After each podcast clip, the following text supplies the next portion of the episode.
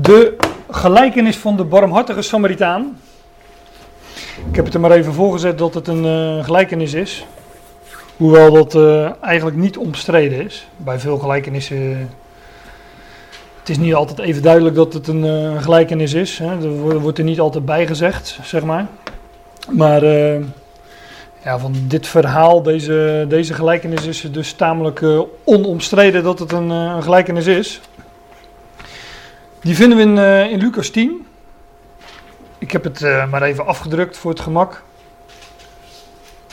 In, uh, in herziene statenvertaling, zodat we ons niet door de naamvallen en dergelijke hoeven te worstelen. Lucas 10, dat is vanaf vers 25. En daar staat: En zie, een wetgeleerde stond op om hem te verzoeken en zei: Meester, wat moet ik doen om het eeuwige leven te beërven? En hij zei tegen hem: Wat staat er in de wet geschreven? Wat leest u daar? Hij antwoordde en zei: U zult de Heere uw God liefhebben met heel uw hart, met heel uw ziel, met heel uw kracht en met heel uw verstand. En uw naast als uzelf. Hij zei tegen hem: U hebt juist geantwoord. Doe dat en u zult leven. Maar hij wilde zichzelf rechtvaardigen en zei tegen Jezus: Wie is mijn naaste? Jezus antwoordde en zei: een man ging van Jeruzalem naar Jericho en viel in de handen van rovers. Die hem de kleren uittrokken en daarbij slagen toedienden en hem bij een vertrek half dood lieten liggen. Toevallig kwam er een priester langs diezelfde weg en toen hij hem zag, ging hij aan de overkant voorbij. Evenzo ging ook een leviet toen hij op die plek kwam en hem zag, aan de overkant voorbij. Maar een Samaritaan die op reis was, kwam in zijn buurt. En toen hij hem zag, was hij met innerlijke ontferming bewogen. En hij ging naar hem toe, verbond zijn wonden en goot er olie en wijn op. Hij tilde hem op zijn eigen rijdier, bracht hem naar een herberg en verzorgde hem. En toen hij de volgende dag wegging, haalde hij twee penningen tevoorschijn en hij gaf ze aan de waard. En zei tegen hem: Zorg voor hem en wat u verder aan kosten maakt, zal ik u geven als ik terugkom. Wie van deze drie denkt u dat de naaste geweest is van hem die in handen van rovers gevallen was? En hij zei, degene die hem barmhartigheid bewezen heeft. Jezus zei tegen hem, ga heen en doet u evenzo. En toen ik halverwege het lezen was, dacht ik, ik had nog een paar aantekeningen gemaakt. en die had ik hier neergelegd. Dus die pak ik even en dan ga ik weer lekker zitten. Anders heb ik voor niks ook mijn best gedaan natuurlijk. ja, ik heb uh, deze, deze, deze gelijkenis is natuurlijk uh, ontzettend bekend. Hè, vanaf uh, iedereen die, die enigszins christelijke opvoeding genoten heeft, die, ja, die, die heeft deze gelijkenis natuurlijk al zo vaak gehoord. In kinderbijbels, op zondagschool, nou noem het maar op. Um, alleen de strekking van deze gelijkenis, waar het echt over gaat, ja, dat wordt maar uh, zelden gezien. Daarom leek het mij toch goed om het eens uh, over dit uh, overbekende verhaal te hebben. Um, ik heb eens op internet zitten kijken wat men er zo al over zegt. Eén diaatje heb ik daarvan gemaakt, dat hadden er ook tien kunnen zijn. Ik heb, uh, ik heb netjes aan bronvermelding gedaan. Ontdekgod.nl, die zeggen de barmhartige Samaritaan is een van de bekendste verhalen uit de Bijbel. Nou, dat kun je wel zeggen. Dat zei, dat ik dus ook al ongeveer in uh, iets andere woorden. In deze wereldberoemde, want men kent hem ook buiten religie. Iedereen, uh, volgens mij zelfs in het Engels is er een spreekwoord of, of een gezegde over de Good Samaritan. Maar in deze wereldberoemde gelijkenis laat Jezus ons zien dat naast de liefde het allerbelangrijkste is voor God. Dat is dus volgens ontdekgod.nl de strekking van deze gelijkenis. Dat naast de liefde het allerbelangrijkste is voor God. Daar kan ik me op zich wel in vinden, maar de vraag is: wie is mijn naaste? Dat is de vraag in deze gelijkenis. En daar gaat men meestal uh, de verkeerde kant op. Wikipedia mocht niet ontbreken natuurlijk, want die, eh, die, die weet ook overal iets van. Wat met deze gelijkenis moet worden overgebracht, is dat, wat, is dat telt wat iemand doet. Niet wat hij is. Holyhome.nl Ja, dit is meer gericht op kinderen. Dat, uh, tenminste, dat, dat neem ik aan hoor, als ik het zo lees. Wees dus niet alleen lief voor mensen waar je van houdt, maar wees lief tegen iedereen. Zo kunnen mensen ook aan jou zien dat je een kind van God bent. Ja, ja. Denk niet als mensen je nodig hebben, oh die, nou die doet ook nooit wat voor mij. Of dat klasgenootje pest mij altijd. Daaruit heb ik geconcludeerd dat dit aan kinderen is gericht. Moet ik hem nu helpen? Laat de liefde voorop staan, zoals bij de Samaritaan. Kijk, en dat is over het algemeen, dat, dat, dat, dat, um, dat komt ook wel door in die eerste twee hè, van Onder God en Wikipedia. Dat, dat laatste laat de liefde voorop staan, zoals bij de Samaritaan. Dat is nou over het algemeen de strekking die men uit deze gelijkenis haalt. Van wij zijn die Samaritanen en wij moeten goed doen aan anderen. Nu ontken ik dat niet dat dat op zich een, uh, een waarheid is uh, die we ook in de schrift vinden. Hè. Laat ons dan goed doen aan allen. Er staat nog wel een maar maar bovenal aan de, aan de huisgenoten van het geloof. Hè. Dus bovenal aan medegelovigen. Maar natuurlijk zouden wij goed doen aan allen. Als wij de gelegenheid hebben, ja, dan zouden we goed doen aan allen. Maar hebben wij daar de gelijkenis van de barmhartige Samaritaan voor nodig? Of uh, sterker nog, is de gelijkenis van de barmhartige Samaritaan um, daarvoor op schrift gesteld? En ja, kunnen wij daar nu uh, die lering uit trekken? De vraag stellen is een beantwoorden. Ik denk namelijk dat dat, uh, dat, dat niet zo is en dat er, dat er nog wel een wat diepere strekking in die gelijkenis zit. JW, dat zijn de Jehovah Witnesses.org, Jehovah's getuigen dus. Die zeggen maar door een eenvoudig verhaal te vertellen met details die de toehoorders kunnen herkennen, wordt de vraag wie is dan mijn naaste duidelijk beantwoord. Daar ben ik het mee eens. En dan, het is degene die het gebod opvolgt om liefde en vriendelijkheid te tonen. Daar ben ik het niet mee eens. maar deze komt nog uh, het dichtst in de buurt. en Ilonka Telau, een vrouwelijke theoloog is dat uh, geloof ik die gaat echt helemaal de mist in. Want die zegt: Het hoofdthema van de gelijkenis is dus niet wie is mijn naaste. Daar is de hele gelijkenis op gebaseerd, op de vraag wie is mijn naaste. De vraag van die wetgeleerde. Nee, zegt ze, het hoofdthema is naaste liefde. Jezus geeft de juiste interpretatie van dit gebod. Nou, zij geeft dus een onjuiste interpretatie van deze gelijkenis. De vraag van de wetgeleerde blijkt zelfs te berusten op een foute opvatting van dit gebod, uh, over dit gebod. Nou ja, uh, ik zou kunnen zeggen, enzovoorts, enzovoorts. Maar we gaan gewoon die, uh, die gelijkenis eens vers voor vers doornemen. En dan komen we vanzelf op, op de strekking van de gelijkenissen. En daarbij roep ik toch weer even in gedachten dat gelijkenissen spreken van verborgen dingen. Dus dat wij ook zouden zoeken naar verborgenheden. En dat uh, wil ik deze ochtend ook doen. En uh, als ik zo het gezelschap rondkijk, hè, we, we, hebben net die gelijkenis gelezen en in die gelijkenis komen bijvoorbeeld olie tegen en wijn. Nou, die hebben natuurlijk allemaal een betekenis. Dat betekent iets. Uh, en op sommige details wil ik dan uh, wat, uh, wat minder uh, diep ingaan. Ik bedoel, olie en wijn, dat zal ik noemen waar dat van spreekt. Maar ik ga er ook wel een beetje van uit van, nou, dat, dat weten wij ongeveer wel. Hè, wij doen wel eens vaker bijbelstudie, dus dat... maar er zijn ook wat, wat, wat details in, in deze gelijkenis, die toch vaak wat, wat minder belicht worden. En die juist ons wel spreken van de verborgenheid, of het verborgen koninkrijk. Zoals de Samaritaan. Want wat is nu een Samaritaan en wie, wie is dan die Samaritaan? Nou, als we daar wat dieper op inzoomen, en dat ga ik straks uh, dan ook wel doen, dan, uh, ja, dan uh, komen daar toch wel wat dingen aan de oppervlakte. Waar we onze lering uit kunnen trekken. Kijk, daar is Jens alweer.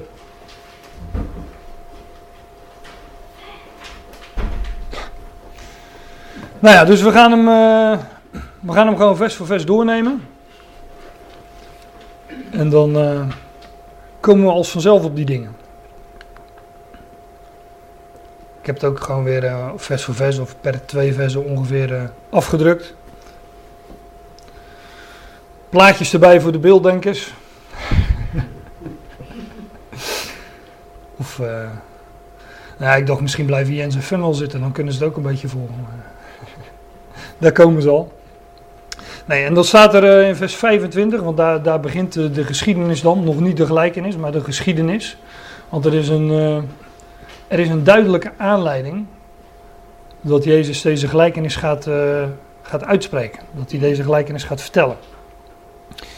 En dat is deze aanleiding. Er staat, een, zie, een wetgeleerde stond op om hem te verzoeken. Ja, dat zie ik, Fem. Het is altijd fijn als iemand vertelt wat je ziet. Ja. ja. Maar bedankt voor de, voor de mededeling. Geen dank. Geen dank. En zie, een wetgeleerde stond op om hem te verzoeken. Dat deed hij dus met. Uh, nou ja, hij gaat hem een vraag stellen, maar daaruit weten we al dat. Ja, bepaalde, hij had bepaalde intenties. Um, dat verzoeken, ja, ik ga niet op elk woordje in, uh, in zoomen. Ja, hij probeerde hem uit. Dat kan over, je kan overigens ook iemand positief uh, uitproberen. Maar in dit verhaal is er duidelijk een, uh, een, negatieve intentie. Dat blijkt ook wel uit het, uit het vervolg. het is een wetgeleerde. Um, Nomikos, het nomos is de wet. Het is een wetgeleerde en die zegt tegen Jezus: Meester, rabbi, wat moet ik doen? het is een wetgeleerde, dus die, ja, die wil weten: wat moet je doen? Wat moet ik doen? Wat moet ik doen om het eeuwige leven te beërven? Ik zei al, uh, heel veel details natuurlijk in zo'n geschiedenis. Nou, uh, nogmaals, uh, als ik het gezelschap zo rondkijk, dan ehm, denk ik niet dat ik hoef uit te leggen wat, uh, wat eeuwig is in de schrift. Het woord uh, ionisch betekent niet, niet onvergankelijk, maar nou ja, wat eeuwig, als je het letterlijk neemt, ook zegt. Het spreekt van een bepaalde eeuw. Hier is, hier is een, uh, een Joodse wetgeleerde die naar Jezus toekomt. En bij het eeuwige leven, lees Lucas 18, vers 30 bijvoorbeeld, daar denkt een Jood bij het leven van de toekomende eeuw. Het eeuwige leven staat er in Lucas 18, vers 30. Dat is het leven van de toekomende aion of eeuw. Het toekomende tijdperk. In het Hebreeuws is dat uh, olam. Maar dat is waar, uh, waar die Jood naar uitkeek. Uh, en in. Uh, goedemorgen, Jos. En in de. We hebben twee stoelen voor je vrijgelaten. Ja. Het vorige stoel. En. En een halve bank. en koffie staat er ook nog, dus uh, ga je gang. Ja, die staan in de kast. Ja, in één keer goed. Meester Rabbi, wat, wat moet ik doen om het Ionische, het eeuwige leven te beërven? En in de, in de, in de contexten van de gelijkenissen, daar de, de, de gelijkenissen spreken van het verborgen koninkrijk. En wanneer het koninkrijk openbaar zal worden, wanneer het koninkrijk van God of het koninkrijk der hemelen zal aanvangen, dat, dat is de toekomende eeuw of aion. Het Messiaanse rijk waarin de Messias zal zitten op de troon van David, dan wordt zijn koninkrijk openbaar. En daar vraagt die wetgeleerde dus eigenlijk naar. Uh, hij, hij, noemt het dan het Ionische, het eeuwige leven, of het, ik weet niet of hij. Uh, Waarschijnlijk zal hij Hebreeuws gesproken hebben. Maar het leven van de Olaam, van die toekomende eeuw. Daar vraagt hij naar. Hij zegt: Wat moet ik doen om dat, om dat leven te beërven?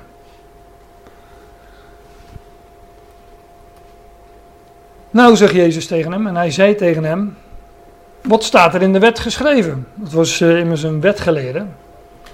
Dus. Uh, maar ja, dat wist die wetgeleerde ook wel. Alleen ja, hij, was, uh, hij, was, uh, hij was hem aan het uitproberen. Hij was hem aan, aan het verzoeken. Wat staat er in de wet geschreven? Wat leest u daar? Het staat er nog iets, uh, iets sterker. In de Statenvertaling staat het overigens goed. Hoe? Hoe lees gij? Hoe lees je? Dat is wel mooi, want zeker met. Als, we, uh, als, als, als we het Nieuwe Testament kennen. Daar zegt Paulus bijvoorbeeld ook tegen de Galaten. Zeg, de Galaten die wilden onder de wet leven. Tenminste, er waren, zij waren tot geloof gekomen op de prediking van Paulus. Ze hadden een boodschap van genade aangenomen. En er waren andere leraren gekomen die, hadden, die, die predikten weer de wet. Van ja, je bent nu wel gerechtvaardigd, hè, uit geloof en uit genade. Maar als je rechtvaardig wil leven, dan moet je, dan moet je wel, nou vul het maar in, besnijdenis onder andere, feestdagen vieren. En Paulus zegt tegen diegene, hij zegt, jullie die onder de wet willen zijn. Zeg maar jullie die onder, die onder de wet willen zijn. Verstaan jullie de wet niet? Hoe lezen jullie?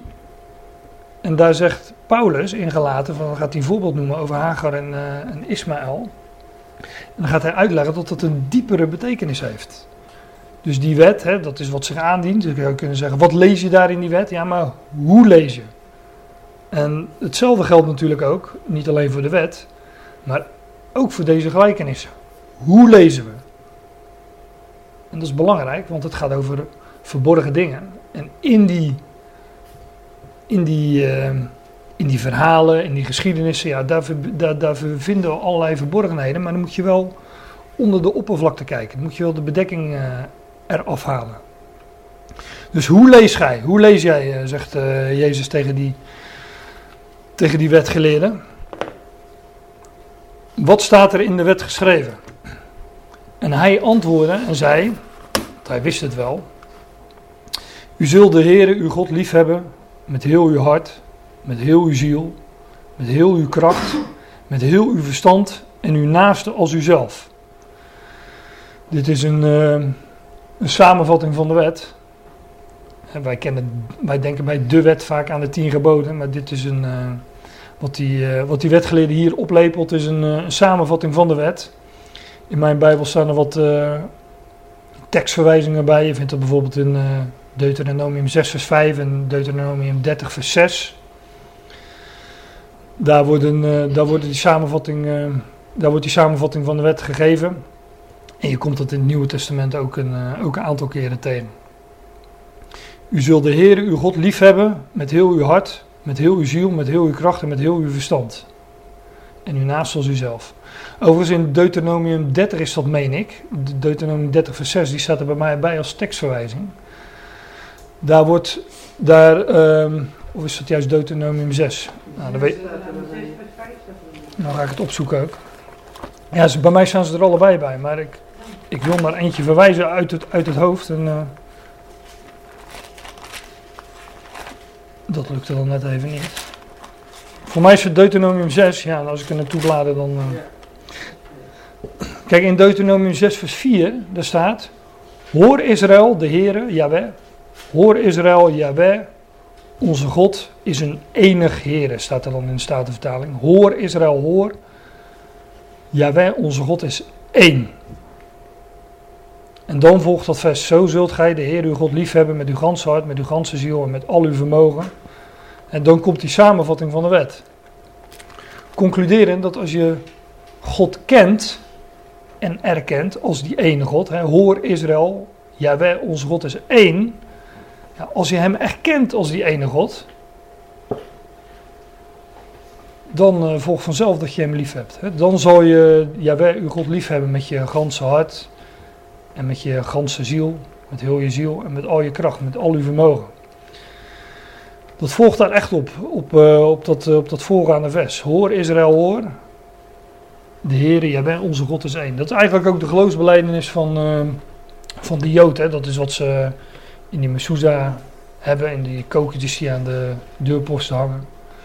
Wat ze op die gebedsriemen schrijven enzovoorts is ongeveer ook het eerste wat ze leren, heb ik wel eens begrepen. Als ze uh, Torah-versen opzeggen.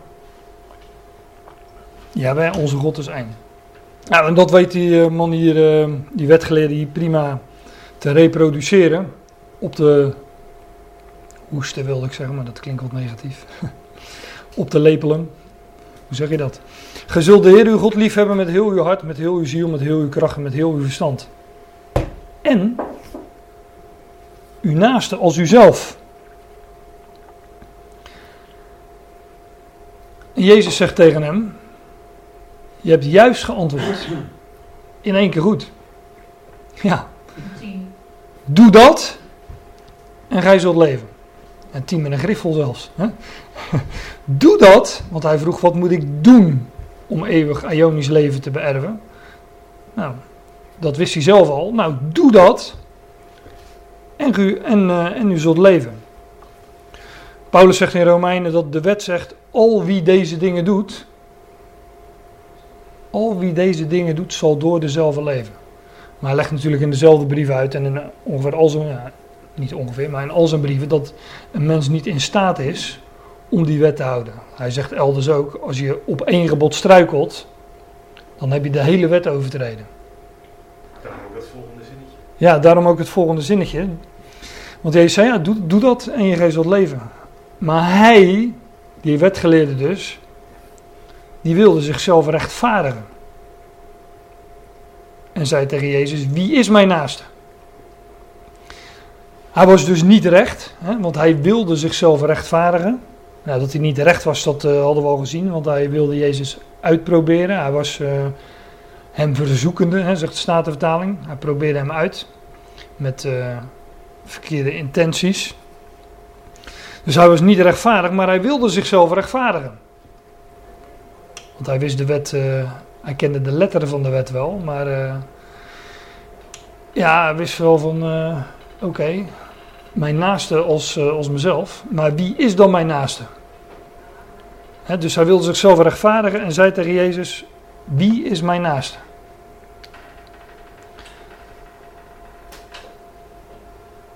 En dan volgt de gelijkenis, het zonnescherm van de buren die omhoog gaat. Niks aan de hand. en dan volgt dus het antwoord van Jezus. Jezus antwoorden. En dat die gelijkenis is dus een antwoord op het voorgaande. een wetgeleerde die naar Jezus toe komt, wat moet ik doen om eeuwig, laat ik het daar maar even op houden, hè, dat, dat leven van de toekomende eeuw. Wat moet ik doen om dat leven te berven, om daarin uh, in te delen? Nou, dat uh, wist hij zelf ook wel, dat lepelde hij op. Hij noemde dat. En Jezus zei, nou, doe dat gij leven. Doe dat zult leven. En dan, zegt, en dan vragen ze, ja, maar wie, wie, wie is mijn naaste? En dit, wat nu volgt, is het antwoord op deze vraag. Wie is mijn naaste?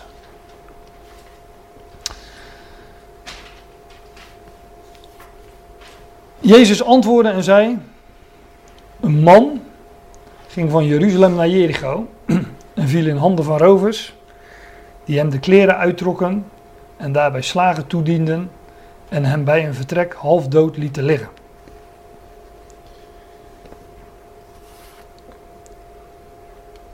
Er staat letterlijk, laat ik dat er maar even bij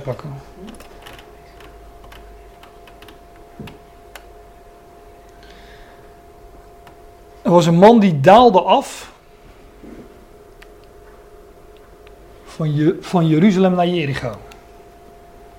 Dat, zal, uh, dat is, dat is, dat, dat is, uh, dat sowieso uh, letterlijk zo, want de weg daar loopt naar beneden. Want Jericho is, ik meen, het diepste punt op deze aarde. En Jeruzalem ligt dus een, een, stuk hoger, volgens mij is het zelfs een, een 200, 300 meter. Dat had ik natuurlijk even op moeten zoeken op Wikipedia voor, dat, uh, voor deze ochtend. Maar we hebben het wel eens meer over Jericho gehad bij, uh, bij de geschiedenis van Jozua. Toen heb ik dat wel. Uh, dus ergens zit nog in mijn hoofd dat het een meter of 200, 300 is. Dus het ligt in ieder geval. Jericho ligt een stuk dieper dan, dan Jeruzalem. Maar Jeruzalem, we, we hebben het hier over de toekomende eeuw, het koninkrijk. Ja, Jeruzalem is natuurlijk een, uh, een beeld van het koninkrijk. In hoeveel psalmen komt dat niet tot ons? Hè? Jeruzalem dat ik bemin, wij treden uw poort in. Dat is ongetwijfeld letterlijk zo, maar dat gaat natuurlijk ook over de toekomst, over de poorten van het koninkrijk. Veel meer uh, psalmen ken ik niet meer uit het hoofd, het is iets te lang geleden. Maar uh, jullie kunnen vast wel een paar, als ik zo om me heen kijk, so sommigen tenminste. Um, maar die man die daar loopt, die is dus afdalend van Jeruzalem als beeld van het koninkrijk naar Jericho. En Jericho is een diep gelegen stad en is een uitbeelding van deze wereld. Diep gezonken. in, uh, ja, hoe zeggen wij dat? Een, een, uh, in ieder geval onder de macht van. Uh, in deze boze aion, onder de macht van de God van deze aion, de God van deze eeuw. Satan, die de dingen door elkaar gooit hadden we het net uh, van tevoren al even over. Het licht verdraait en uh, eigenlijk alles verdraait. De waarheid verandert in de leugen enzovoort. Nou, daar was die man naartoe uh, onderweg. Hij was van Jeruzalem naar Jericho onderweg. Dus hij liep de verkeerde kant op.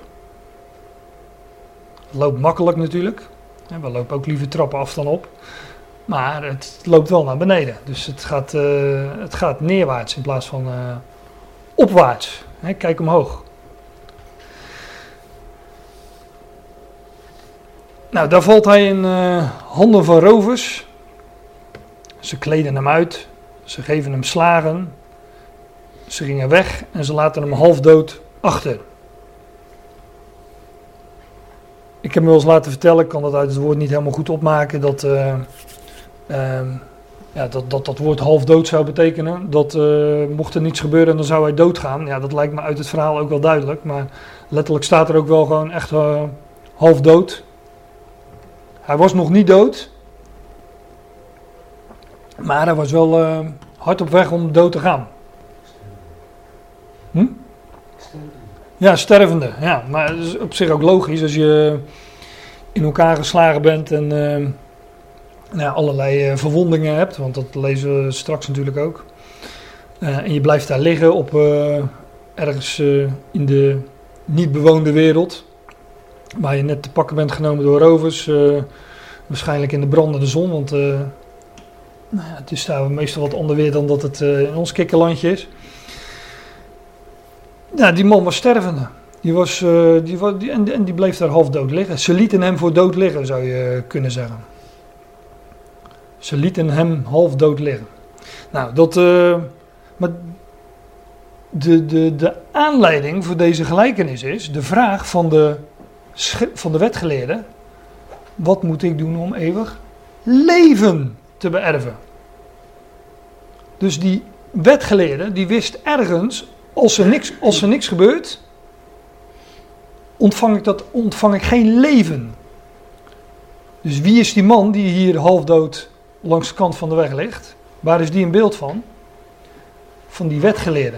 Want die wetgeleerde, die was op zoek naar leven. Die wilde weten, wat moet ik doen om dat leven te ontvangen, te beërven. En hier ligt iemand ja, die dat leven ook niet heeft. Tenminste, die hard op weg was om dat leven te verliezen. Net als die wetgeleerde. Die wetgeleerde wist ergens van ja, er moet iets gebeuren. Wil ik dat leven van die toekomende aion beërven? Hij zocht dat bij zichzelf. Wat moet ik doen? Maar Jezus zegt van, nee, jij ligt er half dood. Je kan helemaal niks doen. Wat moet ik dan doen om dat eeuwige leven te beërven? Nou, dat, uh, dat gaan we bezien, wat, wat er moet doen. Toevallig, bij geval zegt de Statenvertaling, het was, het was dus een samenloop van omstandigheden. Toevallig, toeval bestaat niet, zegt men dan, maar dat kan je niet met schrift in de hand uh, zeggen. God. Uh, God doet, wel zeker, God doet zeker dingen toevallen. Toevallig kwam er een priester langs diezelfde weg. En toen hij hem zag, ging hij aan de overkant voorbij. Evenzo ging ook een leviet, toen hij op die plek kwam en hem zag, aan de overkant voorbij. Is wel mooi, want Jezus spreekt hier met een wetgeleerde. En ik weet niet wat die wetgeleerde van, dit, uh, van, deze gelijkenis, van dit verhaal heeft begrepen. Ehm, maar eh, hij was op zoek naar leven. En het gaat over iemand die, eh, die daar half dood eh, ligt, stervend is. Wat een uitbeelding is van die man. Want die was op zoek naar leven en die had het leven niet eh, in zichzelf. Dat wist hij ergens ook. Maar dan geeft Jezus een, voor, een, een, een gelijkenis, een verhaal. En dan zegt hij, er kwam een priester langs en een leviet. En die gingen allebei voorbij. Maar een priester en een leviet, dat zijn allebei representanten van de wet. En je kunt natuurlijk allerlei eh, dingen zeggen over die, over die wetgeleerden en die priester. Hè, dat ze hè, de, allerlei verwijten maken dat ze daar zomaar voorbij liepen. En als mens zou je dat wellicht kunnen, ook kunnen doen, maar dit is een gelijkenis. Het gaat hier over de betekenis van een priester en een leviet. Het gaat er, niet, er staat niet, kwamen twee mensen voorbij en die liepen allebei voorbij. Wat, van, wat hadden ze in hun hoedanigheid als mens kunnen doen? Nee, de, de, de vraag is, wat hadden zij in hun hoedanigheid als priester of als leviet kunnen doen? Ja, helemaal niets. De wet voorlezen? ja, dat, dat, doen, uh, dat, dat, doen priesters en levieten. Die waren belast met, met ja, de priesterdienst en de offerdienst. Ja, ze hadden nog, uh, ja, dat werd ook wat lastig, maar een offer kunnen brengen. Hè. Wellicht dat er ergens een ram zat uh, verward in de struik of zo. Nee, maar dat, dat kon ook al niet. Dus in hun hoedanigheid als priester en leviet, want zo worden ze beschreven in deze gelijkenis, ja, konden zij ook helemaal niks doen. En daarom liepen ze dan aan de overkant voorbij. Ja, dat werd natuurlijk, uh, ik, uh, dat kan ik me herinneren, op de zondagschool zal daar uh, allerlei lelijke dingen over gezegd zijn. Maar hier wordt het heel kort beschreven. Priester leviet gingen voorbij aan de overkant. Want ze konden niks doen. Maar Jezus praat hier met een wetgeleerde, met een, een representant van de wet. En zijn vraag was: wat moet ik doen om eeuwig leven te beërven? Nou, nu komen hier twee representanten van de wet langs. Nou, wat kunnen die doen? Helemaal niks. Bij die halfdode man. Die kunnen hem het leven toch niet geven? Die man die ligt daar te sterven. Ja, en die, uh, die lui, die twee, die, uh, die priester en leviet. Die, die lopen voorbij. Ja.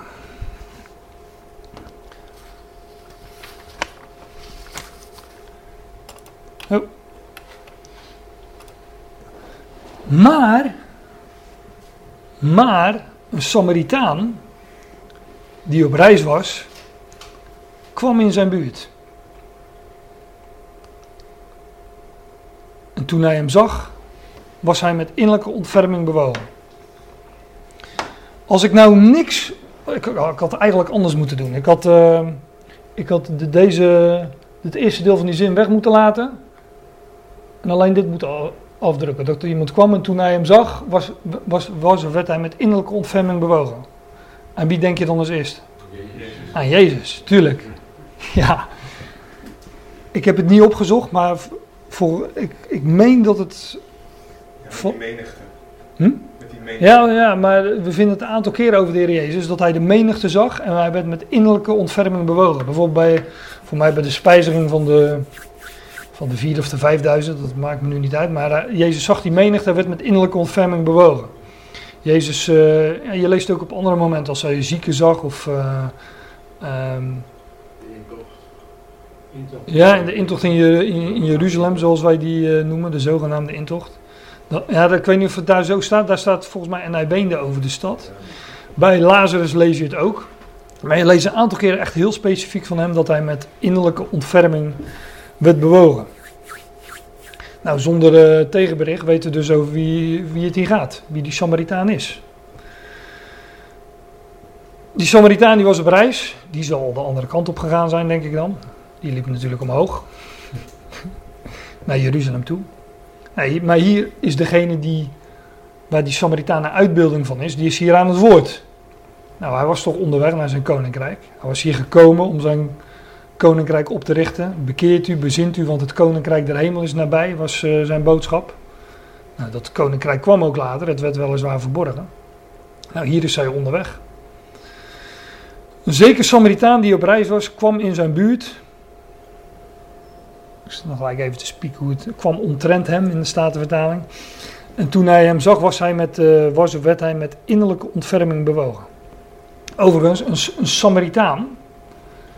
Jezus werd ook door die, nou niet deze wetgeleerde, maar dat weet ik eigenlijk niet of die erbij was, maar door schriftgeleerden en, uh, en farisees werd hij ook uitgescholden voor Samaritaan.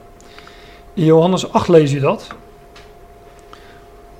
Daar gaat natuurlijk heel het vers aan vooraf.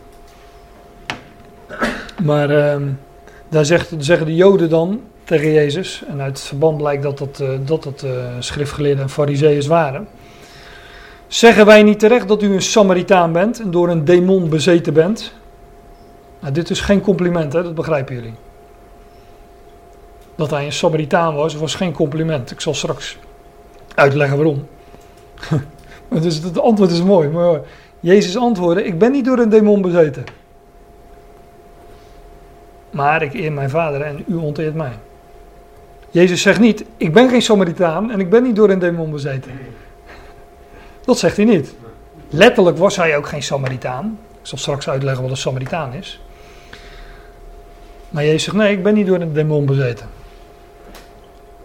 Ik haalde dit vers, ik, ik, ik had eerst alleen het uh, vers 48 afgedrukt. Toen las ik vers 49 bij. Ik denk, dat moet ik er even bij afdrukken. Ik ben niet door een demon bezeten. Maar hij ontkent niet dat hij een Samaritaan is. Letterlijk was hij geen Samaritaan. Maar... In de, in de, in de schrift, Sam, Samaritanen. Ik ga, ik ga straks uh, zal ik, zal ik laten zien wat, wat het nou precies is, een Samaritanen. Dat, dat volk. Onder de Joden was het heel negatief. Als zij over Sam Samaritanen hadden, dat, uh, dat was een, een mengvolk. Een volk ontstaan door vermenging, bastaarden dus. En Joden, ja, die uh, willen natuurlijk raszuiver zijn. Dus Samaritanen, dat waren voor hen, ja, dat was uitschot, bastaarden, ik noemde het woord al. Maar dat vast... de NSB'ers. Ja, ja, ja. En, mindere komaf. Ja, mindere komaf, ja, dat zeker, ja. ja. ja NSB's weet ik niet, dat waren meer de tollenaren. Daar gaan we het ook nog wel eens over hebben. Over uh, hoeren. Het is mooi dat hij daar afgebeeld wordt. Over hoeren en tollenaars, daar gaan we het ook nog wel eens over. Dat hij afgebeeld wordt als Samaritaan, ja. Dat, maar dat is ook, dat niet voor niks. bijgehaald wordt bij dit verhaal. Maar in de, in de schrift, in het, uh, in het Nieuwe Testament, is het altijd positief. Samaritanen. Ik heb dat eens nagezocht, maar uh, um, de genezing van Jezus geneest op een gegeven moment tien Melaatse. Tien Melaatse mannen. Heb daar uh, gisteren of eergisteren nog een kort blogje over geschreven. Er komt er eentje terug. Die komt hem bedanken. En dan staat erbij, en dat was een Samaritaan. En die verheerlijkt God. Uh, de Samaritaanse vrouw, die kennen we ook allemaal. Bij die vader Jacob put. Ja, bij die put van, uh, van Jacob, in de Jacobsbron. Dus die noemt ze wel vader Jacob. Ja, maar dat was een Samaritaanse vrouw. En die geloofde. Hè? En uh, door haar woord kwam. Wat was, was dat niet stad Sichem? Uh, bijna wel. Maar kwam, kwam ongeveer de, de, hele stad tot geloof. En dan, dan zegt men ook van. Ja, nu geloven we niet alleen maar omdat dat jij het gezegd hebt, zeggen ze tegen die Samaritaanse vrouw. Maar nu weten we dat hij is de redder der wereld. Johannes 4, laatste vers. In Handelingen 8 kom je Samaria nog een keer tegen. Samaritanen, daar is het Filippus die predikt en daar komt, uh, komen Samaritanen tot geloof. Dus in de, in de schrift wordt Samaria, Samaritanen, wordt, uh, in, zeker in het Nieuwe Testament wordt het, uh, Oude Testament kom ik straks nog op, maar in het Nieuwe Testament, Sama Samaritanen, ja, dat wordt geassocieerd met, met geloof. Nu ga ik het een beetje nou, ik weet niet, misschien, misschien een beetje moeilijk maken, maar dat wel, meen ik, over Samaritanen. Want ik heb gezegd, nou, sommige, sommige details zal ik wat minder diep op ingaan. Sommige wat, uh, wat dieper. Maar dat van die Samaritanen is wel een belangrijke. En daar wil ik toch eens wat, wat dieper op ingaan. Kijk, dit is een kaartje van Israël. Um, dat is al te vragen in welke tijd dat was natuurlijk. Maar hier vinden we de splitsing van Israël. Onder koning David, onder koning David was Israël een rijk van twaalf stammen. De twaalf zonen van Jacob, de twaalf stammen. Ehm, nou, dit is dus een kaartje van twee koninkrijken. Israël is later door het, door het ongeloof van, van, van Salomo, na David dus, want Salomo was de zoon van David, is Israël opgesplitst in twee rijken. Een tweestammenrijk, Juda, met Jeruzalem als hoofdstad, en een tienstammenrijk, met als hoofdstad Samaria. En ik heb, eh, ik heb eh, een paar versen uit het hoofdstuk waar dit wordt beschreven, heb ik, eh, heb ik eruit gehaald. Ik raad jullie aan om dat hoofdstuk, 1 Koning 11, om dat gewoon eens een keer of een paar keer goed door te lezen. En tot je te laten doordringen wat er nou precies gebeurde. Want David had een koninkrijk en aan David was beloofd van joh, als jij David, als jij mij eert, zei God, dan, eh, ehm, dan zal ik jouw troon bevestigen tot in ja, eeuwigheid staat er dan tot in tot, tot voor de Ionen, voor de Eon. Dat koninkrijk zou dan voortduren. Tegen Salomo zei God precies hetzelfde. En dan zei hij, oh, ik heb je vader David dat beloofd. Als jij mij, hè, God gaf hem van alles, wijsheid. Daar, daar vroeg hij om. Toen kreeg hij eh, alles erbij, rijkdom en, eh, enzovoorts. Toen zei God van joh, Salomo, als jij mij blijft dienen, dan zal ik de troon van jouw vader David bevestigen van geslacht tot geslacht, nou ja, tot in de, tot in de eeuw. Maar doe je dat niet, dan volgen er maatregelen. En die maatregelen, die worden dus in dit hoofdstuk beschreven. Dan staat er, koning Salomo had veel uitheemse, buitenlandse vrouwen lief. Dat weten we. Veel vrouwen, duizend. En dat naast de dochter van de farao, Moabitische, Ammonitische, Edomitische, Sidon, Sidonische en Hethitische vrouwen. Uit de volken waarvan de Heere, waarvan Jahweh tegen de Israëlieten had gezegd: U mag niet naar hen toe gaan en ze mogen niet bij u komen. Zij, zij zouden ongetwijfeld uw hart doen afwijken. Achter hun goden aan. Aan hen hechtte Salomo zich in liefde. Op zich nog niet zo'n probleem. Dat hij dat soort vrouwen lief had. Alleen, ja, wat, wat er later gebeurde. En dat lees je in vers 4. Het was in die tijd, in de tijd van Salomo's ouderdom, dat zijn vrouwen zijn hart deden afwijken. Achter andere goden aan. Dus aan het einde van Salomo's regeringsperiode. Ja, ging hij in tegen die belofte van God. Van als je mij blijft dienen, dan zal ik je koninkrijk bevestigen. Maar dat deed Salomo dus niet. Hij ging achter andere goden aan. Zodat zijn hart niet volkomen was met de Heere zijn God, zoals het hart van zijn vader David. Kijk, daarom zeg je, moet thuis dat hoofdstuk nog maar eens nalezen. Ik ga van vers 4 naar vers 9. Daarom werd de Heere, ik kan niet het hele hoofdstuk afdrukken, maar daarom werd de Heere, daarom werd Jahweh toornig op Salomo omdat zijn hart van de Heere, de God van Israël, die hem tweemaal was verschenen, was afgeweken. Zoek die tekstverwijzing op over dat tweemaal verschijnen en uh, lees het allemaal na. Dan zie je dat Salomo inderdaad die wijsheid kreeg en die rijkdom. En wat God tegen hem had gezegd hè, aangaande dit. Hij had hem aangaande deze zaak geboden dat hij niet achter andere goden aan zou gaan. Maar hij, Salomo, hield zich niet aan wat de Heere geboden had. Daarom zei de Heer tegen Salomo, omdat het bij u gebeurd is dat u mijn verbond en verordeningen die ik u geboden heb niet in acht hebt genomen, zal ik het koninkrijk van u losscheuren en het aan uw dienaar geven. In uw dagen zal ik dat echter niet doen, omwille van uw vader David, ik zal het uit de hand van uw zoon losscheuren. Dus niet, nog niet bij leven van Salomo, hè, tijdens het leven van Salomo zou dat gebeuren, maar pas na Salomo. Alleen, zegt God dan, ik zal niet het hele koninkrijk van u losscheuren. Eén stam zal ik aan uw zoon geven.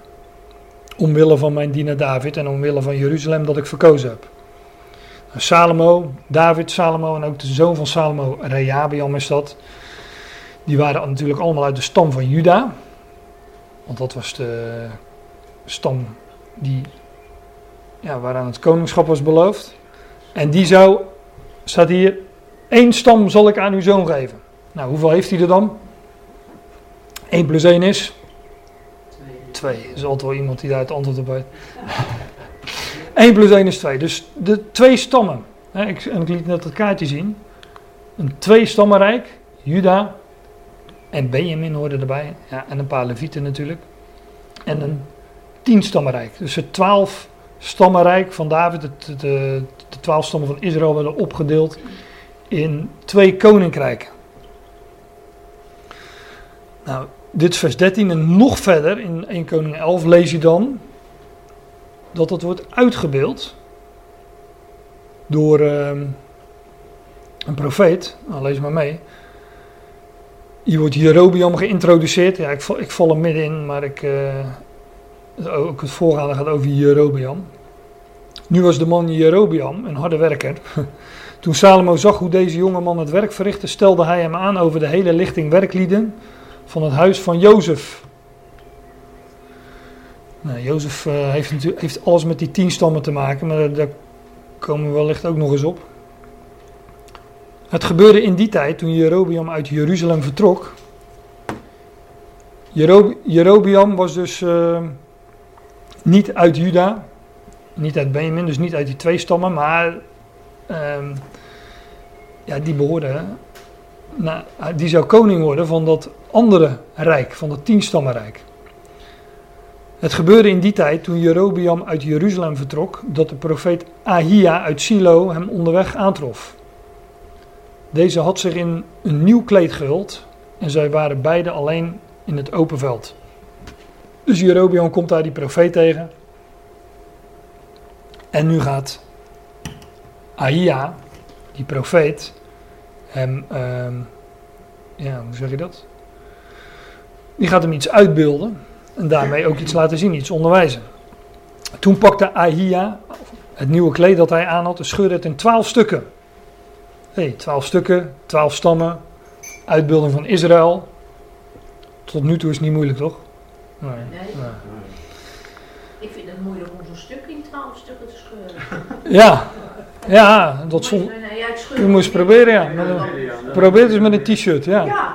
Ja, dat scheurt alle kanten op behalve de goede. Ja. nou, misschien hadden ze daar vroeger trucjes voor. Uh. Ja. Nee, ja, misschien waren ze niet even groot. Ja, dat kan ook niet. Oh, ja. Dat zal best wel, ja. Die stammen waren ook niet even groot. Toen pakte hij het nieuwe kleed dat hij aan had, schudde het in twaalf stukken. Hij zei tegen Jerobiam, neem er tien stukken van voor uzelf. Want, en dat is de uitleg, zo zegt de Heer, zo zegt Yahweh, de God van Israël, zie, ik ga het koninkrijk uit de hand van Salomo losscheuren en ik zal u tien stammen geven. Oftewel dat koningshuis van Juda, dat koningshuis van Salomo, van zijn vader David, dat werd uit elkaar gescheurd. En tien stammen gingen naar Jerobiam. En hij zou koning van dat tien stammen, dat noordelijke rijk worden. Van, deze, van, van dat, ja, dat, blauwe, dat, blauwe rijk dus. Hè? Het noordelijke rijk. Het koninkrijk Israël wordt dat ook wel genoemd. En dit wordt dan wel het koninkrijk Juda genoemd. Ik zal u tien stammen geven, maar één stam zal voor hem zijn. Namelijk voor Salomo. En zijn opvolger. Dat is dan Rehabiam. Dat lees je ook nog in dit hoofdstuk of het volgende hoofdstuk. Eén stam zal voor hem zijn. Omwille van mijn dienaar David en omwille van Jeruzalem, de stad die ik uit alle stammen van Israël heb verkozen. Nou, omdat ze mij hebben verlaten, enzovoorts. Er wordt weer de reden aangegeven waarom dit gebeurd is. Wordt weer uitvoerig uh, beschreven, daarom heb ik het uh, niet afgedrukt. Maar hier wordt dus uh, beschreven hoe het koninkrijk van Israël, twaalf stammen, werd opgedeeld in een twee-stammenrijk en een tien-stammenrijk. Hier wordt één stam. Ja. nee, dat is niet helemaal waar. Hier wordt gezegd dat Salomo één stam krijgt. Maar het koningshuis van David, van Salomo dus, dat was al één stam. Dat was namelijk Juda. En die krijgen één stam erbij. Ja, dat vind je verderop. Ik meen dat dat 1 Koning 12 is. Dat dat Benjamin is die ze erbij krijgen. Ja, misschien had ik dat vers dan nog af moeten drukken. Anders zoeken we dat in de pauze even op. Maar Juda krijgt dus Benjamin erbij. En zo wordt het een twee-stammenrijk tegenover een tien-stammenrijk. En ik heb dat, uh, ik heb dat vers er niet bij afgedrukt, omdat ja, hier wordt natuurlijk heel duidelijk over tien stammen gesproken. En 12 min 10 is. Dat is een hele lastige, die is moeilijker dan die som van net, maar dat is 2. Ja, daarom, ik was er één twee. Nou, ik kan heel snel overrekenen, dus uh, nou, dat is niet iedereen gegeven. Maar je mag me narekenen. Ik bedoel, op elke telefoon zit tegenover een tegenwoordig calculator. Dus. Nee, maar dus uh, twee stammen en tien stammen. Dat moeten jullie me even op mijn blauwe ogen zo aannemen. nou, dit is één koningen. Als het allemaal nieuw voor je is, dan begrijp ik van nou, dit is best wel uh, wat informatie. Maar jullie zijn allemaal op de zonneschool geweest. Bijna allemaal. Uh, dit is één koningen. Vervolgens komt, het boek, komt er nog een, uh, komen nog een aantal hoofdstukken in één koningen. En dan het boek twee koningen. Hè? Sommige mensen kunnen die boeken achter elkaar uh, ophoesten. Maar één koningen, twee koningen. Dat is niet moeilijk. Maar in die boeken wordt beschreven. Dat kennen jullie allemaal wel, denk ik. Nou, toen werd die koning van Juda. En hij deed wat kwaad was in de ogen des Heren. Toen en die werd koning van Israël. Dat is het tienstammenrijk. Hè. Die verdeling, wordt dus telkens gemaakt. Alle koningen van Juda. Twee stammenrijk. En alle koningen van het noordelijke rijk van Israël. Die worden daar beschreven. En het zijn van allebei twintig koningen.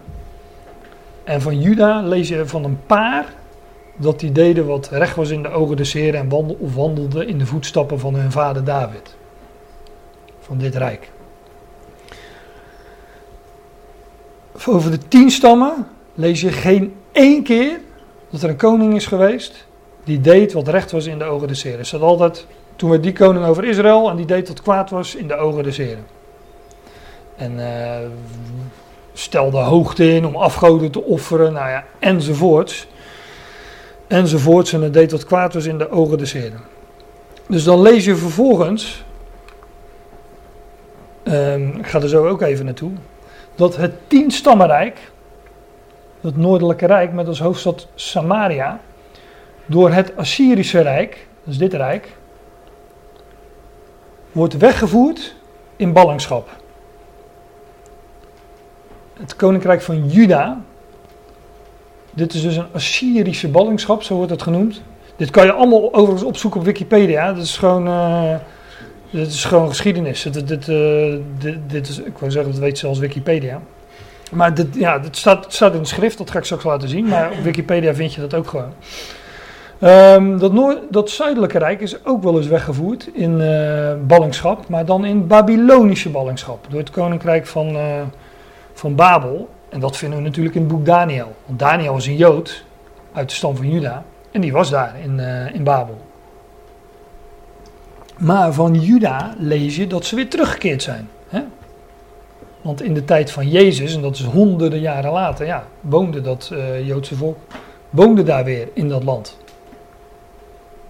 Is nog te volgen? Ja. Oké. Okay. Anders uh, ik neem het op, dus anders uh, luister het gewoon nog eens een keer. En, en zoek het allemaal gewoon eens rustig na. Lees het allemaal eens na. Het is niet zo moeilijk, alleen het is een beetje veel om dat in één keer zo opgediend te krijgen wellicht. Maar Juda keerde dus terug in het land. Maar het tienstammenrijk, daarvan lees je dus daarvan lees je nooit dat ze teruggekeerd zijn. Die zijn um, verstrooid onder de natie. Nou, sterker nog, die zijn opgelost in de natie. Opgelost onder de volkeren, geassimileerd met een uh, duur. Dat betekent dat ze ja, gewoon verdwenen zijn onder de natie. Dat ze hun identiteit, dus hun Israëlitische identiteit, die zijn ze kwijtgeraakt. Ze waren dus geen, uh, geen Israël meer. Israël, dat tienstammenrijk, hè, want dat wordt uh, in de schrift Juda, twee stammenrijk wordt Juda genoemd. Het tienstammenrijk wordt Israël genoemd. Soms wordt het ook Ephraim genoemd. Ja, ik weet het, uh, jongens. Ik, uh, nog tien minuten ongeveer, denk ik. Misschien vijf. En dan kom ik jullie roepen. En dan krijgen jullie wat lekkers. Ja. Maar hoe, lang, hoe langer je wacht, hoe lekkerder het is. Dat is het voordeel. Maar ik Het, het- daarom, het gaat echt goed komen. Maar ik heb, ik heb nog even tijd nodig. Nee, u weet het nog niet. Dus, eh, dus nu mag u weer even naar je kamer en dan eh, roep ik je zo. De, tien, de twee stammen, dus, het, dus Juda, de tien stammen is Israël. Dat is, de naam Israël ging mee met die tien stammen. Maar de tien stammen worden ook wel eens Ephraim genoemd. Naar de meest dominante of de meest prominente stam van die, eh, van die tien. Ja, dat, daar zit ook Toen nog. Jacobus die brief schreef. aan- Ja, dat is een goede. Ja. Toen Jacobus die brief schreef aan de twaalf stammen in de verstrooiing, Ja, wist hij toen waar die tien waren. ja. Ja, op de een of andere manier toch blijkbaar wel. Maar ik kan je vertellen dat wij, dat je, dat, dat, dat, dat wij het nu niet weten. Nee. Ja, er zijn natuurlijk al allerlei theorieën over, maar die vinden we niet in de schrift. En ik heb ook wel mijn vermoedens, maar ik kan het niet vanuit schrift onderbouwen. Er zijn wel allerlei interessante aanwijzingen en er zijn hele dikke boeken over geschreven waar die stammen gebleven zijn.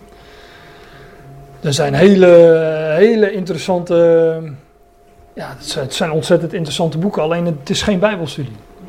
Maar wat wel bijbelstudie is, is dat die, eh, die tien stammen, Ephraim, Israël, of gewoon het koninkrijk, eh, het noordelijke tienstammenrijk, die zijn verdwenen in Assyrische ballingschap, verdwenen onder de natie en opgelost onder de natie. Ehm, dit wordt ook verteld in de schrift, dat dit gebeurde. In twee koningen is dat, twee koningen 17. Ik ga wat lang door voor de pauze, maar eh, ik, moet het, ik moet dit even afmaken. Dus dan wordt het na de pauze wat korter. Dat, makkelijk.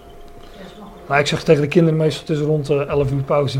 dus die, die zitten nu te gebaren, het is eh, el- nee, 11 uur. Ja, koffietijd. Nee, Fem was gisteren jarig en er wat lekkers over, dus ze weten, ze weten waarvoor ze komen. Nou niet mee. Maar eh, de, de, dat, dat die tien stammen, Ephraim, Israël, in Assyrische ballingschap verdwenen, dat eh, lees je in eh 2 Koningen 17. Er worden wat data bij genoemd, zoals dat toen ging. In het twaalfde jaar van Agas, de koning van Juda, werd Hosea, de zoon van Ela, koning over Israël. Hier worden, dit wordt natuurlijk in een frame gezet, zodat we weten in welke tijd dat was. Toen, kijk, wij zeggen nu we leven in 2018. Maar toen had men die jaartelling nog niet, dus deed men op deze manier. Hè. En het zoveelste jaar van de koning van Juda en het zoveelste jaar van de koning van, van Israël. De zoon van Ela, koning over Israël in Samaria. Hè, dus de hoofdstad van de tien stammen in Samaria. Daar, daar regeerde dus die koning Ela. Hij regeerde negen jaar en hij deed wat slecht, hè, wat kwaad was in de ogen des heren, in de ogen van de heren. Alleen niet zoals de koningen van Israël die er voor hem geweest waren. Nou, tegen hem trok Salmaneser op, de koning van Assyrië. Hosea werd zijn dienaar en droeg schatting aan hem af. Maar toen de koning van Assyrië een samenzwering bij Hosea ontdekte, dan wordt vervolgens, heb ik haakjes gezet, maar dan wordt vervolgens uitgelegd wat het precies was in eh, ruime bewoordingen, maar hij betaalde geen belasting, daar kwam het op neer.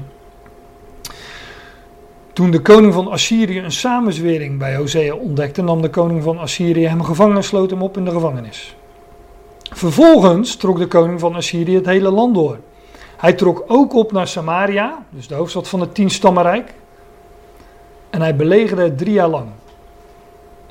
In het negende jaar van Hosea nam de koning van Assyrië Samaria in en voerde Israël, tien stammen dus. Die koning voerde Israël weg naar Assyrië. Dus daar werden ze naartoe meegenomen. Hij liet hen wonen in Halla en in Habor aan de rivieren Gozan en in de steden van Medië. Dat zal dan allemaal wel. En nu sla ik, dit is vers 1 tot 6, nu sla ik een paar versen over en kijk wat er dan gebeurt. Want ik, ik ben ergens naartoe aan het werken, dat zullen jullie begrijpen. Maar de, kwartjes gaan vallen, ik beloof het. En zo niet, dan doen we het nog een keer overnieuw. Dat willen jullie niet, dus... Uh... en dan staat er in vers... Kijk, van vers 6 ga ik naar vers 23 totdat de Heere, hè, er wordt weer helemaal uitgelegd en uh, dan staat er totdat de Heere, totdat hij Israël, de tien stammen, van zijn aangezicht wegdeed. Want dat volk, de, uh, al die koningen deden wat kwaad was in de ogen des Heren. Dus God deed Israël, de tien stammen, van zijn aangezicht weg. Zoals hij gesproken had door de dienst van al zijn dienaren, de profeten. Zo werd Israël in ballingschap uit zijn land weggevoerd naar Assyrië tot op deze dag, zegt de schrijver. Ze zijn daar dus niet uit teruggekomen, in ieder geval niet tot die dag. En ehm, we lezen ook in de schrift, ne- uit heel de schrift niet dat ze zijn teruggekeerd. Maar moet kijken wat er dan staat. Dat land, dat noordelijke rijk, dat gebied van de tien stammen, ja, dat was eh, zo goed als leeg. Ik bedoel, als je iets schoonveegt, blijft er altijd wat liggen. Maar de, daar hebben nog wel wat mensen zijn daar achtergebleven. Maar ja, op zich was het eh, onbewoond. Op een enkeling na. Maar de koning van Assyrië bracht mensen uit Babel, uit Guta, uit Ava, uit Hamat en Sepharvaim. Dus uit zijn eigen rijk, uit dat Assyrische rijk. Hij bracht mensen daaruit en liet hen in die steden van Samaria wonen. Hij liet hen in dat noordelijke stuk wonen. In plaats van de Israëlieten. Zij, dus al die heidenen, om het zo te zeggen, al die, al die, eh, ja, al die mensen uit dat andere rijk, uit de natieën. Zij, van niet-Israëlitische oorsprong, laat ik het zo zeggen, zij namen Samaria in bezit en woonden in zijn steden. En zo ontstonden dus de Samaritanen. Door heidenen die in het gebied kwamen wonen van Israël en zich daar vermengden. Want dat lees je ook in de, in de schrift, er woonden, woonden daar nog wel wat mensen. En in, in, in dit hoofdstuk lees je ook dat, eh, nou, ja, lees het maar na, ik, ga het nu niet over hebben, want dan moet ik erover uitweiden. Maar dan lees je ook dat, eh, dat daar van alles gebeurt. Ja, ze wisten niet hoe ze de God van het land moesten dienen en daardoor gebe- ging van alles mis. Daardoor werden ook weer priesters naar dat land gebracht, nou, enzovoort. Maar zo ontstonden dus de Samaritanen. En je kunt nu wel begrijpen dat de Samaritanen voor de Joden een bastaardvolk waren. Ze, wa- ze zagen ze meer als parasieten of zo. Ja, het waren, ze, za- ze zagen dat als. Want als een Wat- reizen deze om dat v- gebied heen. ja, ja, En, en, en de Heer Jezus ging er toen door. dit is eh, Israël in de tijden van de Heer Jezus. En dan heb je hier dus eh, Juda, hè, dat tweestammenrijk. En hier heb je dan Samaria. Ja, dat is natuurlijk honderden jaren later, dus het zal daarvoor wat groter geweest zijn. En met dit is dan de Romeinse provincie Samaria. Nou, we, we weten uit de schrift dat een Jood daar, eh, eh, die niet doorheen ging, die liep, die, die liep dan om. We hadden wel Joodse gebruiken. Ze hadden wel Joodse gebruik en dat kun je, dat kun je, dat, Ja, dus, die vrouw in in Johannes 4 Ja. weet ook dat Ja. dat... Alleen zij herkennen bijvoorbeeld de tempel, daar hadden ze allemaal niet zoveel Nee. mee. nee, maar dat komt omdat ze niet in Jeruzalem kwamen. Dus, Dus maar- maar, ja. Zij hadden de berg Gerizim, dat lezen we volgens mij ook in Johannes 4. Hè? Moeten wij op deze berg aanbidden, zegt de Samaritaanse vrouw, of ergens anders? Of in Jeruzalem dus. Hè?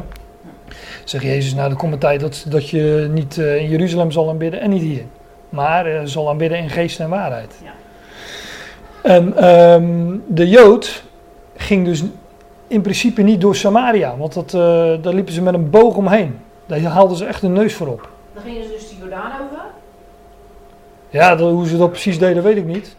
Ja, eventueel eh, vi- misschien via, via Jaffa of Joppe naar... eh, ik weet het ook niet, maar ze, ze gingen in ieder geval eh, omheen. Decapolis lees je overigens ook. Weet je wat Decapolis betekent? Diensten. Tien steden. Ook weer die tien.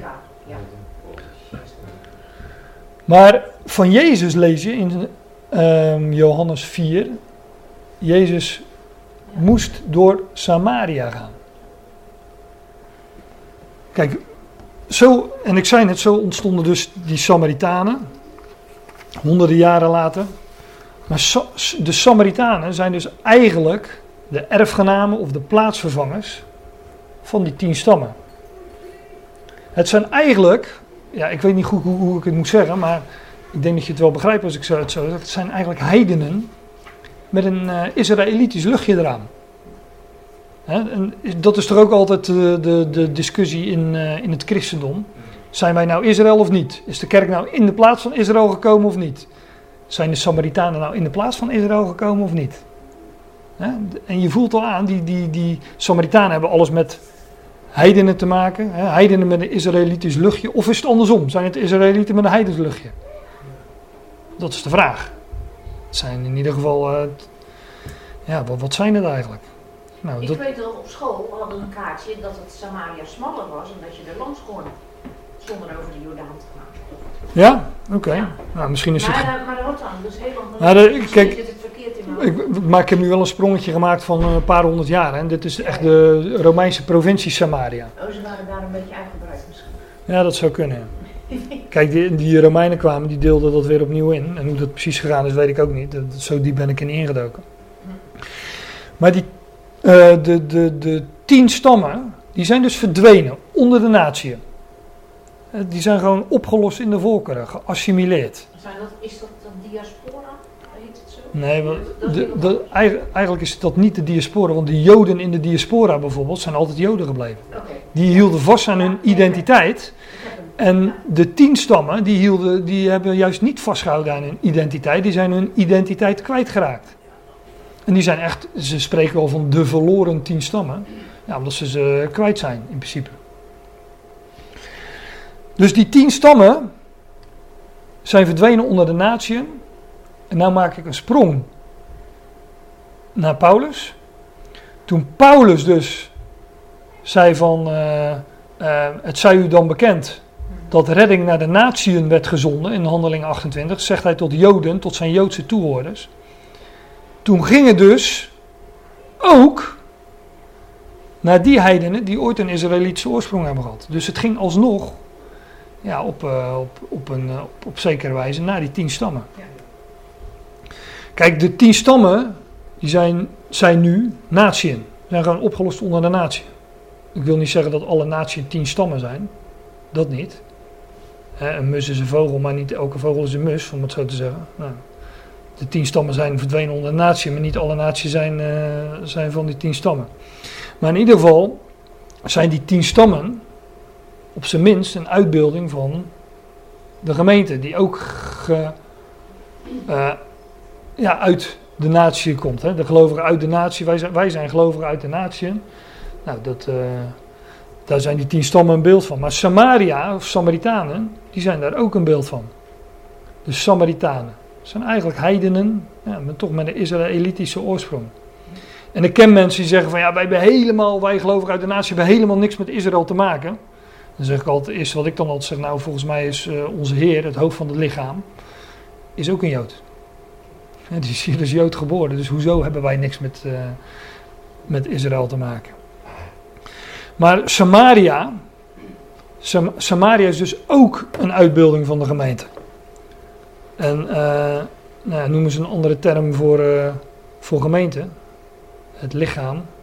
Het lichaam van Christus, hè, de Ecclesia, de gemeente. Maar wie is dan, eh, als de, als, als, als de Samaritanen uitbeelding van de gemeente zijn, wie is dan de Samaritaan? Dat, dat is Christus. Dat, is de, dat, dat zagen we natuurlijk al, hè, doordat hij met innerlijke ontferming bewogen werd. Maar de Samaritaan is het hoofd van de Samaritanen. En als de Samaritanen uitbeelding zijn van de gemeente, dan redeneer ik heel snel natuurlijk, is de Samaritaan het hoofd van die gemeente. Namelijk eh, ehm, Christus. Christ, maar Christ, Christus en de gemeente, die worden ook gezien als eenheid. Als, eh, Christus en de gemeente worden in eh 1 Korinthe 12 vers 12, wordt het gewoon de Christus genoemd. Had ik dat nog even laten zien voor de pauze.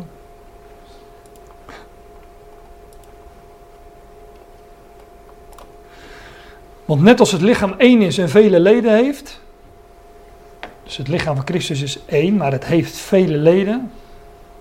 En alle leden van het lichaam die vele zijn, één lichaam zijn, dus het is één lichaam met vele leden en dus vele leden, maar het is één lichaam.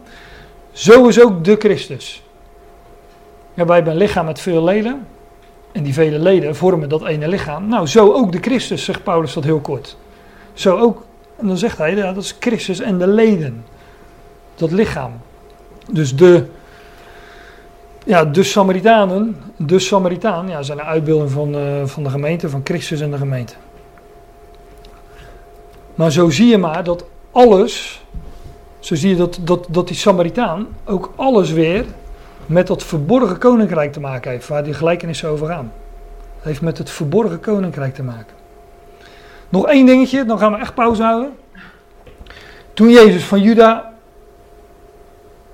naar Galilea ging, in Johannes 4, bij de Samaritaanse vrouw, dan staat er, hij moest door Samaria gaan. Weten jullie nog wat?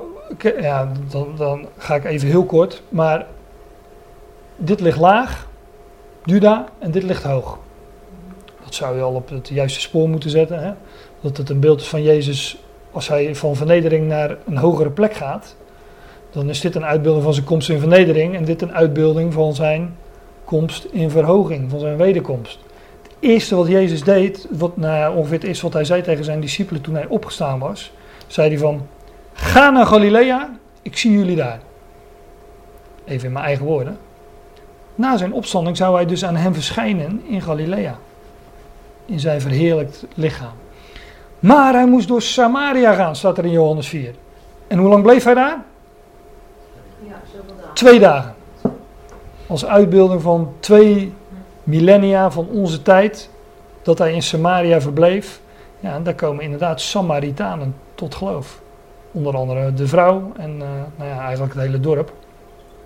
Maar dat is dus een uitbeelding, dat Samaria en die Samaritanen van onze tijd. Ja, hij moest door Samaria gaan en hij verbleef al daar twee dagen. Straks gaan we verder met de gelijkenis van de barmhartige Samaritaan, maar nu gaan we eerst pauze houden.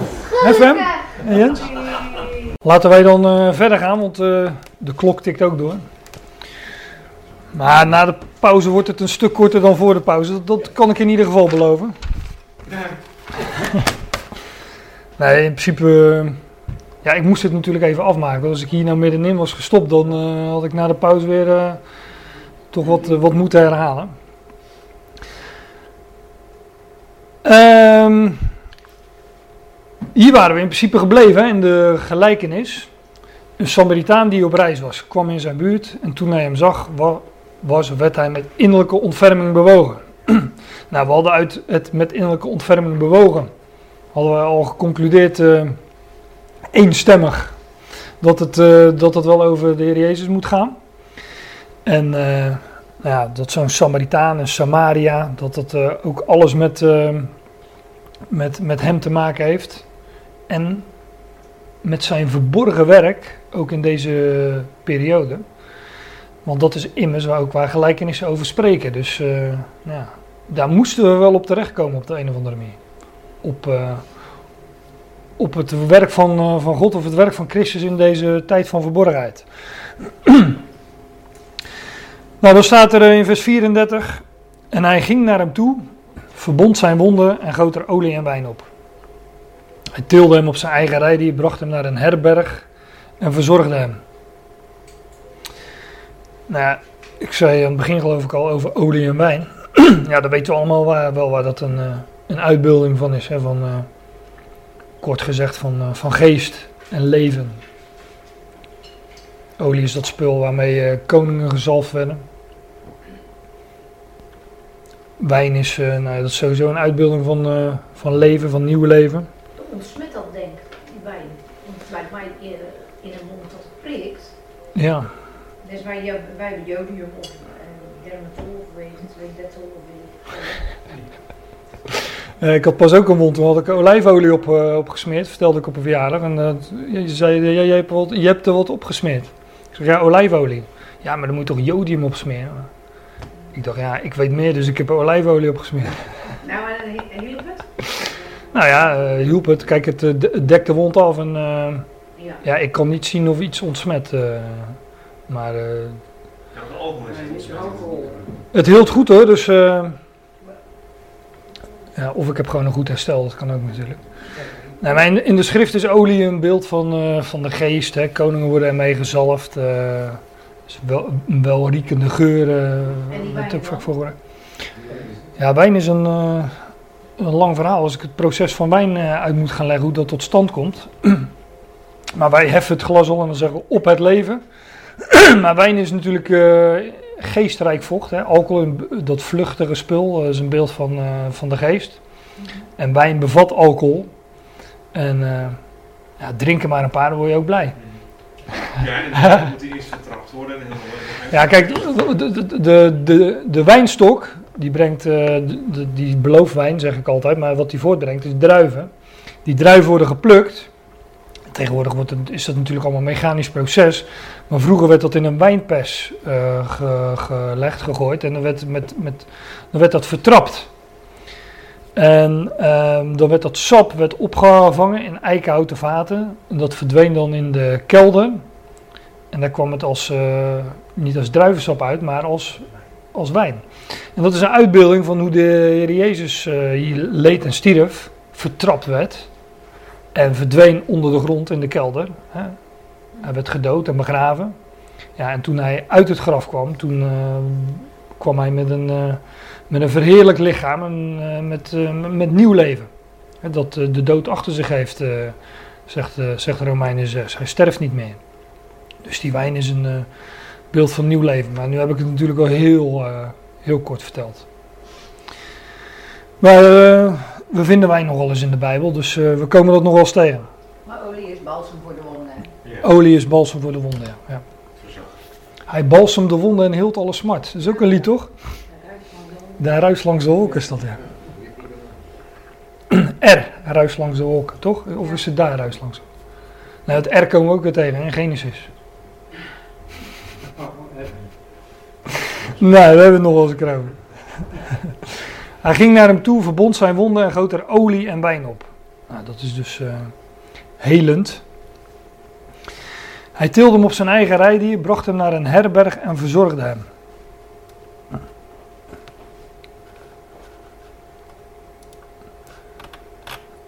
Als ik nou naar vers 34 ga, dan gaan we even inzoomen op, eh, dat doen we niet op elk woord, maar hij was afdalende van Jeruzalem naar Jericho, die man. En wanneer die Samaritaan ten tonele komt, dan doet hij hem opstijgen. Hij doet hem opstappen. Hij verhoogde hem op dat, eh, hoe staat het, op dat rijdier. Ja. Hij zette hem op zijn eigen beest of zo, staat er in de Statenvertaling. Even kijken, ja. Heffende. Hem heffende op zijn eigen beest. Een van verhoging. Ja, zijn, eh, zijn eigen rijdier, zijn dat, dat, dat rijdier, dat beest, ik denk dat dat eh, ook een uitbeelding is van zijn lichaam. Hij bracht hem in, in zijn lichaam. In de, in de mythologie, het is natuurlijk een beetje gevaarlijk dat ik het daar, eh, als ik daar iets over zeg. Want dat is dan niet de Bijbel, maar in de, in de mythologie heb je allerlei figuren die, hoe heet dat, een centaur, kennen jullie dat? Dat is half paard, half mens. En daar is paard en mens dus één lichaam. Nou, dat heeft natuurlijk allemaal een oorsprong. Dus, eh, dan roept men nog, gauw, ja, dat is eh, occult of, eh, of mythisch. Ja, maar al die mythen, al die culten, die hebben wel een, eh, een oorsprong. En die oorsprong, dat, die liggen meestal... kijk, die, die, die, die beelden, die mythen, die liggen meestal heel dicht bij de waarheid. En dus zo zijn er heel veel dingen. Kerstbomen, eh, centaurs. eh, maar eh, jammer dat Fem er niet is. Maar een zeemermin is ook half vis, half mens. Een ezel is toch ook een beeld van de gemeente? Ja, alleen ik weet niet of het een ezel of een paard is hier. Maar dat, dat zal het wel zo. Een ezel, de, koning op, hè. Ezels. En de, de paard is meer voor de strijd. Oké. Nou, van de Heer Jezus lees je natuurlijk dat hij eh, kwam op een, eh, op een ezel in zijn, in zijn, in zijn, verne- in zijn vernedering. En dat, eh, ja, in de toekomst wordt er dan gesproken over een paard. Dus het heeft ook iets met vernedering en, eh, en verhoging te maken. Nee, maar zou kunnen zeggen, van, hij zet hem op zijn ezel. Hij voegde hem toe tot de gemeente, die samen. Ja, ja zo zou je het kunnen zeggen. Dat is in ieder geval de symboliek die erachter zit als je het mij vraagt. Hij zette hem op zijn... Hij- Ja, hij plaatste hem eh, op zijn eigen rijdier, lichaam. Hij plaatste hem in de gemeente. Ja. Ehm, hij leidde hem naar een herberg en hij verzorgde hem. Maar wat, een, wat is een, herberg is ook een uitbeelding van de gemeente. Want wat is een herberg? Dat is een, rustplaats. Waar, je, waar je rust. Of waar je eet en drinkt. Hè, uitbeeldingen van gemeenschap. En onderko- onderkomen, ja, ja. Bescherming, want dat was daar wel nodig eh, in, in, Ja. eh, in, het, in, de- in de buurt waar de gelijkenis zich afspeelde. Dus daar heb je rust, daar heb je vrede, daar heb je een onderkomen, daar is eten en drinken. Hè, zoals, in, zoals Jozef in de gevangenis eh, ehm, warmte, als het koud wordt. warmte, ja, geborgen nou, en verborgen. ja, zoals Jozef in de gevangenis de gevangenen verzorgen. Hè, zo wordt deze eh, man die in rovershanden gevallen ook verzorgd in die herberg. Hij bracht hem naar een herberg en verzorgde hem. En toen hij de volgende dag wegging, want hij, de Samaritaan ging weer weg. Hè? Als, als de Samaritaan de Heer Jezus is, dan ja, is hij ook weer weggegaan. Hè? Handelingen 1 zijn hemelvaart. Toen hij de volgende dag wegging, haalde hij twee penningen tevoorschijn. En dan gaf ze aan de waard en zei tegen hem: Zorg voor hem en wat u verder aan kosten maakt, zal ik u geven als ik terugkom. Eerst over die twee penningen. Letterlijk is dat twee denariën. Dat zeggen jullie helemaal niks natuurlijk. Maar een denarius is volgens een andere gelijkenis een dagloon. Hij komt met de werkers, de arbeiders, tot overeenstemming, Matthäus 20, vers 2, voor een denarius per dag. En hij stuurt hen naar zijn wijngaard.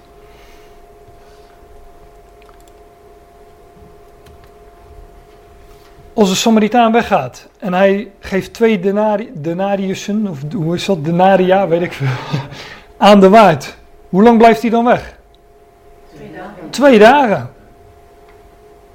En dan kom ik weer, eh, dan maak ik weer de, de, de, de, link naar wat ik voor de pauze zei. Over Jezus die door Samaria moest gaan en daar twee dagen bleef.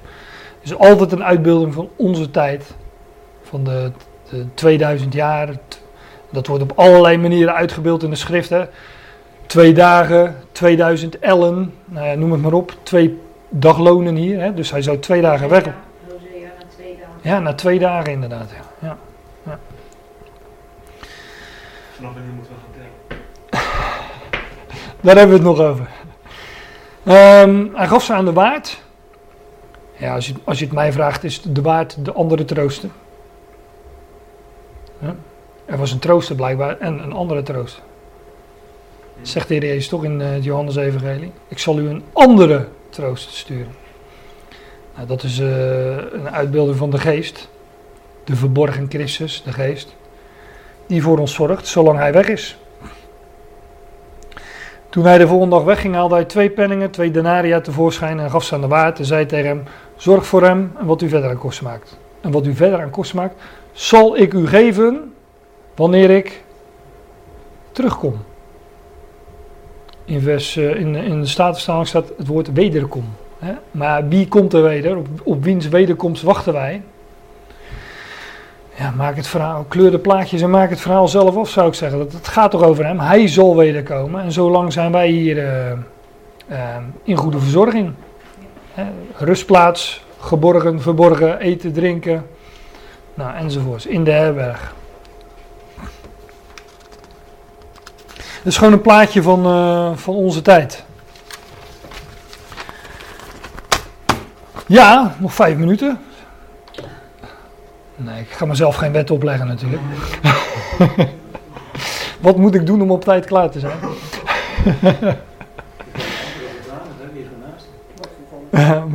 Hij haalde dus twee denaria tevoorschijn, gaf aan de waard en zei tegen hem, zorg voor hem. Wat u verder aan kosten maakt, zal ik u geven als ik terugkom. Maar die terugkomst van de, van de Samaritaan, die vinden we niet beschreven. Want dat gaat niet over de verborgenheid van het koninkrijk, maar over de openbaring van het koninkrijk. Dus hier stopt de gelijkenis. Dat zeg ik ook vaak. Hè. Zodra de. Soms kan je nog net. Dan wordt je nog net. Een, vorige over die bruiloft, die koninklijke bruiloft. Ja, soms wordt je nog net een blik gegund in, dat, eh, in de openbaring van het koninkrijk. Maar het is maar, ja, het is maar echt eh, een, eh, een kiertje. De deur op een kiertje. Maar hier stopt de gelijkenis. Want als de Samaritaan terugkomt, ja, dan gaat het over de openbaring van het koninkrijk. Maar dit was de gelijkenis. En de gelijkenis, dat zeiden we al, was naar aanleiding van die vragen van de wetgeleerden. Wat moet ik doen? Of wat doende? Wat doende ze? ehm, wat moet ik doen? Wat doende zal ik het eeuwige leven beërven? Nou, heb u naast, eh, God, liefhebben als u, ze- eh, God liefhebben boven alles en uw naast als uzelf. Wie is mijn naaste? En toen kwam deze gelijkenis. En dan zegt Jezus tegen die wetgeleerden: Wie van deze drie denkt u dat de, dat de naaste geweest is van hem die in de handen van rovers is gevallen? Gevallen was. En hij zei: Degene die hem barmhartigheid bewezen heeft. Jezus zei tegen hem: Ga heen en doet u evenzo. Hij, hij zegt, en hij doet niet voor de Samaritaan in de mond. Nee. Nee, dat is wel mooi, hè? Ja, degene die hem barmhartigheid bewezen heeft, ja. Ja, dat is mooi. Ja, ja die, eh, dat kon hij niet uit zijn strot krijgen, zouden wij zeggen. Die, de Samaritaan, want dat was te korte antwoord geweest natuurlijk. Maar hier staat dus niet in vers 36. Wie was de naaste van die Samaritaan? Want zo wordt het meestal uitgelegd.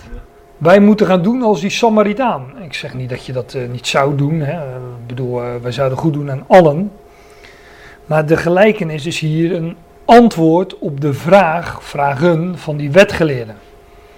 En die vraag van die wetgeleerden, ehm, ondanks wat Ilonka Terlouw eh, erover zegt, zei, die vraag van die wetgeleerden was dus wel, wie is mijn naaste dan? Want hij wilde zichzelf rechtvaardigen en hij wist wel, ik... eh, die, diegene die tegenover me staat, die had hij in ieder geval niet lief.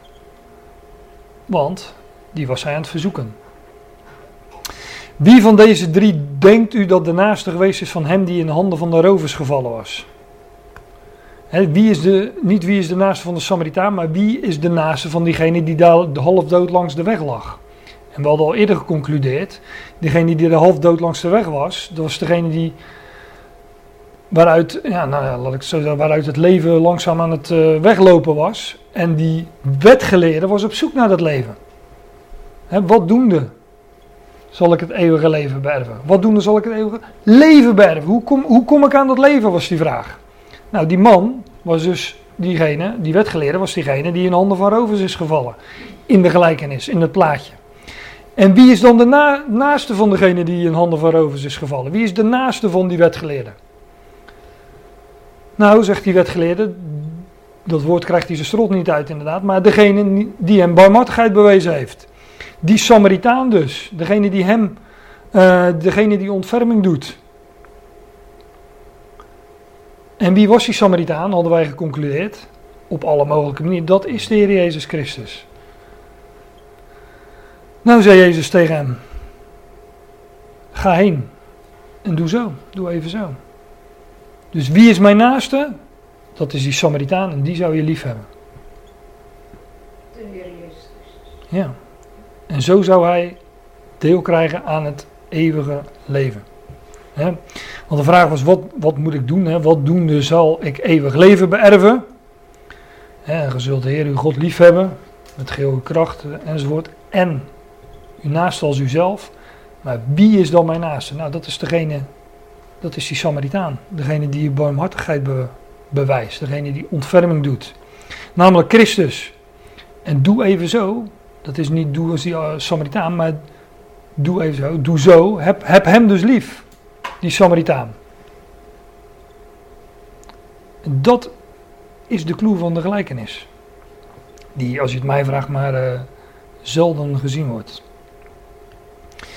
En dat leek me mooi om het eh, daar eens over te hebben eh, deze ochtend. En ja, toen ik dat van, die, van Samaria en die Samaritaan zo voorbij zag komen, dacht ik, nou, daar moeten we ook eens wat dieper in duiken. Want het is toch wel,